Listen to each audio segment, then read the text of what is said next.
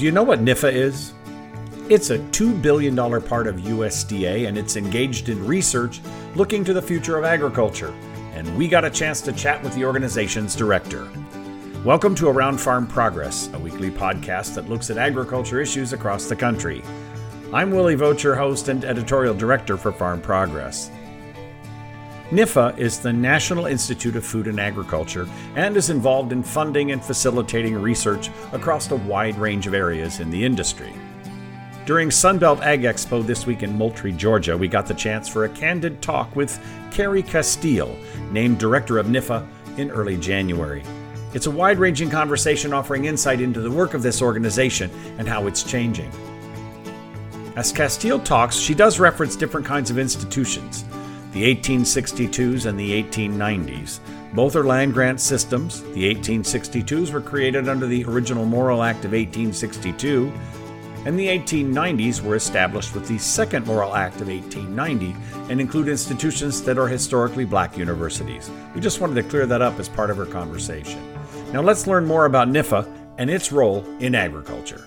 So, Carrie Castille with NIFA, um, welcome to Around Farm Progress. Thank you so very much. Glad to be here we're talking about research. It's an area that I'm always interested in because research eventually ends up doing something that I might be able to use on my farm. I think that's what I think a lot of farmers are interested in. So, why don't you characterize for me first how does NIFA even look at research from your perspective as an extramural group in USDA? Well, it's really kind of a, whole of NIFA approach that we take. So, we look at not only research, but extension as well as teaching. And so, that whole of NIFA approach really helps us to um, look at things like geographic innovation. We get a lot, a lot of stakeholder feedback. That's a priority for me to be able to hear from farmers, ranchers, um, as well as our land grant universities, our stakeholder groups. Um, for us, to be able to determine what's most important, how it's going to get on the ground, and ultimately how it's going to benefit them. How do you? I mean, that makes perfect sense. But when I look at the different programs, some of the interesting grants coming up in the last few months since you've come onto this role, they're being more diverse in that role. I mean, obviously, there's been a lot of research in a lot of different areas over the last since NIFA was created and transitioned from the the previous organization. But how how do you look at choosing programs to put out for grants and, and now? And is that changing in the last few months? Well, sure. I mean, so for, for us, so we have our traditional programs like AFRI. So our mm-hmm. AFRI is our um, Agricultural Food Research Initiative historically um, competitive program, and it's one of these fundamental, foundational types of programs. Six buckets of funds. Um, the last one that we just funded was our Sustainable Ag Systems, almost $150 million. And we funded priorities um, in the areas of diversity, equity, and inclusion, okay. Um, food security, uh, and other um, types of opportunities as well, like sustainable agriculture. Um, so those are our traditional programs, but we're getting really, really creative with some of our um, programs, including looking at things from a diversity, equity, inclusion, and accessibility lens, as well as looking at opportunities to be able to involve 4-H and positive youth development, be able to build that pipeline, get folks um, to be interested in science and excited about the opportunities that NIFA has, as well as, as all research agencies. Well, and that's a big opportunity too when you think about agriculture. And I mean, I've had corporations talk about their need for people, sure. but how do you make that connection? So NIFA may be making that connection between 4-H, FFA into an agricultural um, related career. Yeah, sure. So, and and for me, there's these opportunities. I mean, I've had an opportunity through my career to be able to work with agribusinesses and really find out what the labor and workforce needs are. We have an agriculture and workforce development and training opportunity within AFRI to really look at working with the community colleges, um, working with our land grants, and then from the master's and postdoc levels as well. So there's there's really um, within our NIFA programs, there's opportunities to really look at that pipeline of scientists. Um, as well as looking at finance or ag educators. Um, it kind of goes across the board, which is the cool thing about NIFA. What is the total budget for NIFA in the in the current fiscal year? So it's close to about two billion dollars, and uh, you know it's a variety of different um, funding lines and different priorities. Um, but of course, um, you know the three priorities for us: our competitive programs, our capacity programs, and support for minority serving institutions. Okay. One of the things I think people, it's not just a grant program. It's not just money being, there's a lot of competitiveness. There's also a lot of cooperative granting programs like your, your seed money and then other people are playing a part of the role, right? Sure, as well as regional programs. So I think the beauty of NIFA and what we do is is really, and at least my priority is is geographic innovation making sure that there's an opportunity to be able to look at where you are geographically, what are the needs, what are the opportunities to be able to address those needs, and what does it look mm-hmm. like on the ground for you and for the producers and the land grants that help to support them. So, one of the areas, I mean, you talked about the diversity and inclusion areas. Um, what can we do there? What, how are we leveraging that in that kind of research area, and what opportunities do you see there? Sure, sure. So, support for our minority serving institutions not only through our competitive programs, but we're looking at equipment grants, mm-hmm. but also scholarships, not only for the 1890s institutions, but our 1994s and working with the tribes, as well as our Hispanic serving institutions. There's tremendous opportunities for us to be able to look at how do we build scholarship programs, not only to support the current workforce, but the future workforce. And I'm talking about scientists. And we've been extremely successful. Ag communications as well. We've been able to bring in interns as well as um, really looking at how we um, how we conduct our programs through diversity of our panels, as well as really looking at the diversity of, of research itself, and then the workforce um, as well. So we're very proud. We've we've leaned in um, we've we're also looking at leadership and making sure that our leadership and our workforce looks like the communities that we serve. Not always easy because part of that is just finding those folks that have the skills, right? I mean, how do you lean in and, and bring those people into the into the party? Well, we make a conscious effort. So we just had a, um, an employment webinar for our Hispanic serving institutions, um, and that's on the workforce development side. But you know, there's other opportunities for us to really support um, say, our 1890s institutions through our centers of excellence. Um, and mm. we have our 1890 Scholars Program as well. Um, but it's also, I think, really important for us to be able to look at everything, especially research, through a lens of equity. Let's talk about a couple of things that are, are brewing right now. I mean, one is the Farm of the Future. Uh, that grant program just recently closed, so you're just going to be starting. Your team's going to start looking at those those um, applications. But what does that really mean? It's kind of a test bed, but it's not just one place, right? We're talking of maybe it could be a lot of different things. For now, so the Farm of the Future program, as it was written, uh, is basically for for one opportunity. However, I'm so excited about really looking at what the applications are going to be. We had a webinar and we had so much interest and it goes back to that geographic innovation piece. Um, you know, right now it's for for one form of the future, but who knows what that might look like in the future well, we don't know, but it'd be interesting to have a place where all that data is coming in, and then there's a, a third party review of what that data might mean to a farmer. Because one of the challenges I'm finding is farmers are collecting a lot of data, but they're having trouble turning it into knowledge or having a willingness to share it outside the farm so they can get anonymized data to bring it all together. It's not easy to do. What do you see as your significant challenges in your role? You know, so being in the in the role for about ten months, um, my real my ultimate goal is is you know coming in. Um, it's really about making sure that we get resources to the land grant institutions. Now we're at a point where we're really developing programmatic leadership, right? So national programmatic leadership. So if it's in the areas of artificial intelligence, or if it's in the areas of workforce development or positive youth development or climate smart agriculture and forestry we're at a point now where we are really um, developing a leadership approach and strategy to be able to support our land grants. And that it's a challenge, but it's such a, tremendous opportunity, and we're already seeing that. Um, we we provided support in artificial intelligence institutes and partnering with National Science Foundation. Mm. These are great types of opportunities. Robotics. Um, so these are these types of things and really looking at a modern approach to agriculture. And you talk about data. I mean, ultimately, data can be used to make better decisions, not only on the production level, but also for us. I mm-hmm. mean, so the more data that I have in terms of what the research priorities are, the better I can focus our programs to make sure that we have an, have an impact. So there's a program that came out recently. It's been noted in one of our magazines that you're funding a program on cultured meat. How does that work? I mean, there are prod okay, and there are other programs that that you fund that might have a controversial side to them, whether it's some kind of and we can talk about climate smart agriculture in a minute because that can be a challenge. But but how does that drive forward? And, and, you know, there are people in the meat industry that are not happy about this. So how do you look at those, and why does NIFA fund that kind of thing? So historically, we've been funding livestock um, both from a health and production perspective, farm to fork. I mean, that is something that we have have traditionally funded, and we're going to continue to, to provide resources. Um, when you look at um, workforce within NIFA, I mean, we've brought in a lot of animal scientists. Um, within our institutes, we want to make sure that we're providing support on the animal health side.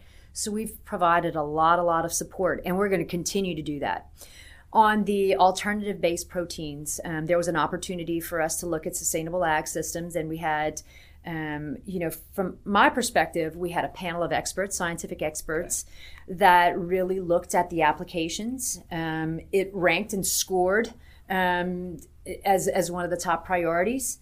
And you know, the panel went ahead and made the decision to to elevate it as as one to be funded. You're not going to go against the panel. You have a panel of experts that you drive and work with them. So I understand that. It just gets interesting because it's agriculture is diverse. Plant derived meat that makes good business for soybeans and wheat and other products. So it's kind of an interesting yay boo to depending on what you raise on your farm, which is always kind of interesting. I'm not putting you on the spot. It's just an interesting process. So for our farmers to understand, there is a panel of experts that bring these forward and they, they're the ones that drive these research programs forward. Absolutely. I mean, it's independent. Um, we don't determine what um, applications come in. And, and I think, again, looking at our panel, uh, not only from a perspective of um, equity, um, but also looking at different types of approaches. Um, I think it's fascinating um, to see that we had, God, I can't remember how many um, applications that we had, but we, of those sustainable ag systems um, AFRI projects, mm-hmm. a third of them supported the minority serving institutions. Cool. And um, so, so it's it's really I think NIFA has come a very, very long way. But at the end of the day, it's all about the science.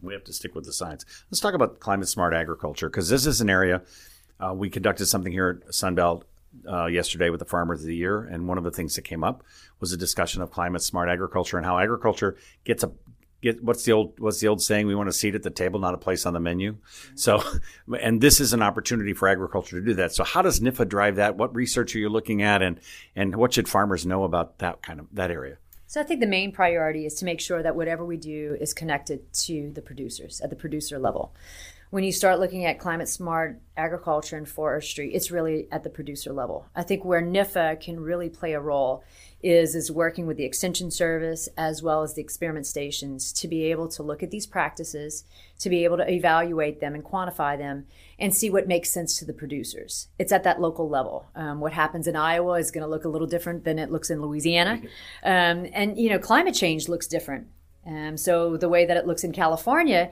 is different than the way that it looks in Georgia. Um, so, so I think the opportunity there to be able to look at extension, look at the experiment stations, and really make sure that the practices that are developed or the practices that are being utilized make sense to the producers. And I think NIFA can really play a role in that with our partnership with the land grants. So it's a bottom up process. I mean, the, the extension, the, the research stations are going to drive up the, the ideas for research in this area.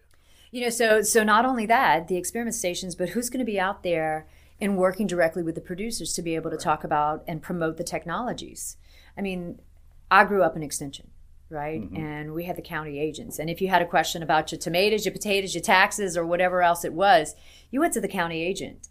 And having that fundamental um, expert within the local area is so absolutely critical. And I think they can really play a strong role when it comes to climate smart agriculture and forestry.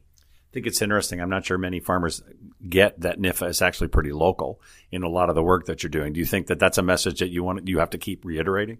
Yeah, it is. I mean, because our office, you know, I mean, you look at the United States Department of Agriculture. It's a right? big building. It's a big building, uh, but but really, I mean, so and being able to come to Sunbelt and really be able to work with directly with the producers, I could see within, I think, probably um, the first hour, we had ten universities right here, and it just goes to show you. And we provided su- support to each one of them. Mm-hmm that it is so local. And that's the beauty of, of you know, again, coming from Extension, being here, being the NIFA director.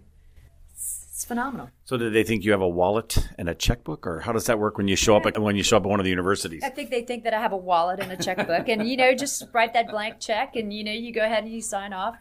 But it is, I mean, to be able to to show not only um, the uniqueness but also the camaraderie and collaboration between all of these Sunbelt institutions, um, but also the camaraderie between the 1862s and the 1890s. Yeah.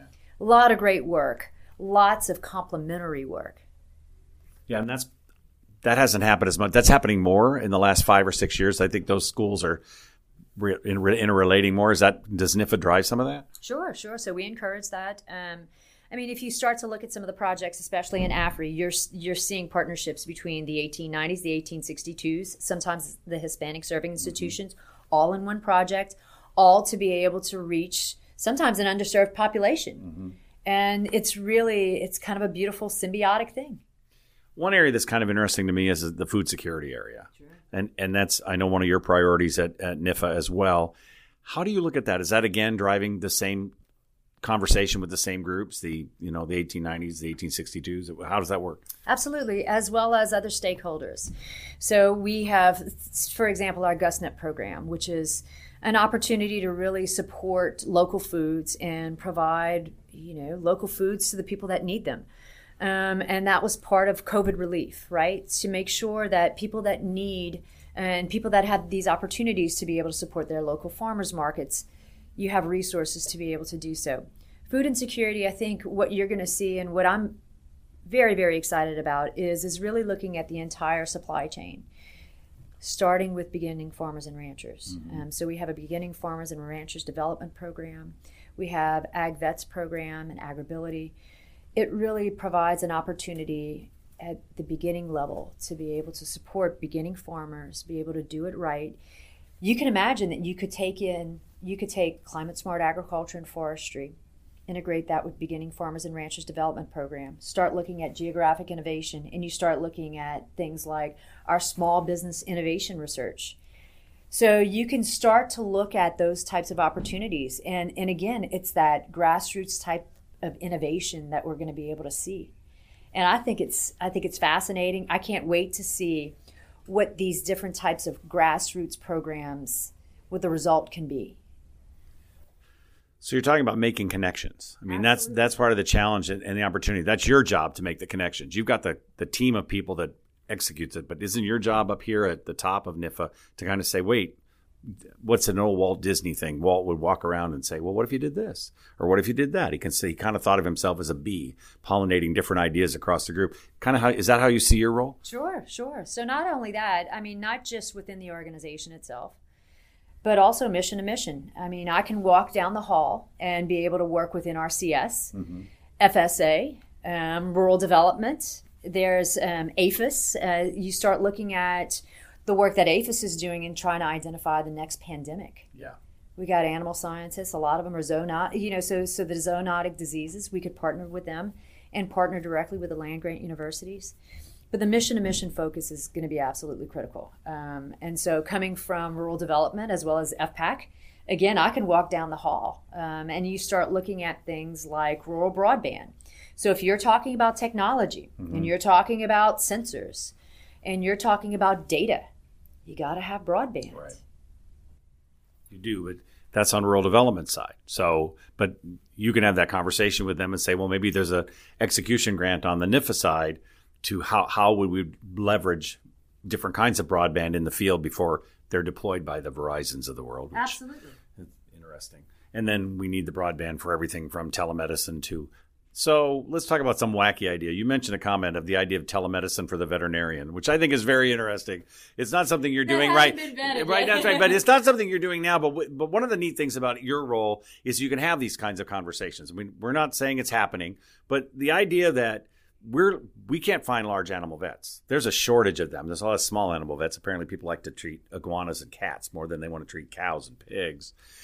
But the other side of it is we pound cat. Yeah, makes a lot of money. Yes, but leveraging the technology is it's just we're not going to say that's an idea that NIF is going to do, but that brings up the idea of how you can walk around and say, "Well, have you ever thought about that?"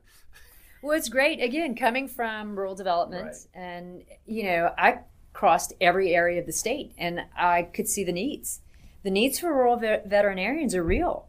I mean, they they really are. So if you took telemedicine, for example, I mean, it's worked on the human side. Yeah, very well. And it, I think it also provides another income stream, right, for rural veterinarians. Mm-hmm. Because at the end of the day, you have debt and you're looking for additional sources of revenue to be able to at least break even, right? And so the other thing is, is, is really looking at economic prosperity within the rural communities. Mm-hmm. I think when you start to look at what the pandemic did. And you start to see people moving out of urban centers and going to rural communities. There's services that are needed, including broadband, healthcare, mm-hmm. um, and and so veterinarians, schools, community centers, mm-hmm. fire stations. It all is part of the overall ag economy because when you look at the rural communities, ag primarily is the base, right? The economic base. So it, it connects all these pieces. Um, I'm glad I had the opportunity to be in rural development. And I'm glad I had the opportunity to work with some of the best farm service agency executive directors and rural development directors and we're going to we're seeing that we have more of them coming on board and I can't wait to work work with them because again it's that local level that's that's that's how I was trained mm-hmm. is is really at the local grassroots and your job is to uh, NIFA is to bring these research to this, not the not putting out broadband. That's rural development's issue to invest in broadband. But the other side of it is there may be research that could be funded at some time through grants and shared programs to how how we could leverage broadband in new ways. Sure, absolutely. And so, you know, things like our veterinary medical loan repayment program, VMLRP, mm-hmm. um, really looking at identifying areas within states um, that have needs for rural veterinarians and providing support, especially when it comes to college repayment. I mean, it's it's expensive, um, but it's it's much needed. So you know, there's a veterinary services program as well. But at the end of the day, it's connecting back to the producers. Um, that's what extension taught me. It's, it's about the producers. It's refreshing. It'll be. I think a lot of people listening to this will find that refreshing as well. That uh, uh, we think of NIFA as being this research facility. You know, sometimes what a research facility looks like is something from a science fiction show. They're all over here and they're doing stuff over here, but nobody sees it. But in fact, you're engaged in every land grant university and other universities in unique and interesting ways. You know, you brought up something interesting earlier. You have the ability, or people working with NIF have the ability to pivot there if something changes you brought up katrina you were working uh, you were working extension in, in tw- yep. 2005 and how did that all work and, and what, how, how does that kind of thing work you know we're going to have this again we just had it um, when when you know major hurricane again through louisiana how, how do how do rural groups handle that and how does nifa play a role there well, I mean, the first thing uh, you look at Eden, right? The Extension Disaster Education yeah. Network, really being able to deploy resources both before mm-hmm. and after the storm has passed. With climate change, we're going to continue to see more weather related events. We got to be prepared not only from a community perspective, but also from an agricultural perspective. I know we saw from Katrina uh, as well as Gustav Ike, and you can name yeah, the you know the you know the yeah. other storms. You had county agents there. Sometimes their houses were flooded, right? But they were out there supporting the communities right after Ida occurred, um, I brought our staff together and I said, okay, what do we, what can we do? As a research institution, right? Absolutely. Right? right? yeah. And we started looking at some of these states that were impacted and making sure that the deadlines that we have on our RFAs are not going to negatively impact them. Mm-hmm. But also thinking proactively what can we do to be able to better partner with Eden? For example, and make sure that resources are available that eventually go out to the producers, the communities. Um, so, you know, for me, um, those types of opportunities we're going to continue to do so. I've asked the staff to come up let's let's think outside of the box. What does that need to look like? Um, again to be able to support the communities. Climate change is here. It's real. We've gone all over the place. Um, have i gone some where would you like to go for a moment i'm going to turn it over to you what do you want to talk about you know i mean you start looking at where we are with NIFA and my passion to be able to work directly with the producers I want to make sure that, you know, we talk about research big NIFA, right? It's not as big and out of reach, I think, as as people may think it is. Mm-hmm. I'm the first college graduate of my family, mm-hmm. right? I want to make sure that research is something that our farmers, our communities can use every day. And for me to be able to directly relate right? And so what it is is, is it's really finding real world solutions to real world problems. Research, education, teaching, extension, all of these, and it, it, it's really close to me. And and again, if there's a priority for me, I want to make sure that we're connecting what we do at NIFA mm-hmm. to where it is on the ground. Well, Carrie, it's been great talking to you. Good luck in your role. We'll probably check in in a year or two when you've got a little more experience and action under the belt and see what's going on. I appreciate your time. Thank you so very much. I enjoyed it.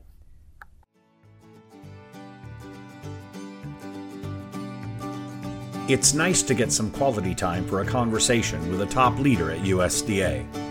As you heard, Castille is passionate about the research work funded by NIFA and focused on how that work connects, in the end, to farmers, which is why she was spending some quality time at a farm show. The organization's work bears watching, and we will check in with Castille again in the future. Farm Progress is the nation's leading agriculture information source with 17 state and regional brands, as well as Farm Futures, Beef, National Hog Farmer, and Feedstuffs, and the Farm Progress Show and Husker Harvest Days. Join us next week as we continue our agriculture journey around the country. I'm Willie Vogt, Editorial Director at Farm Progress. Thanks for listening.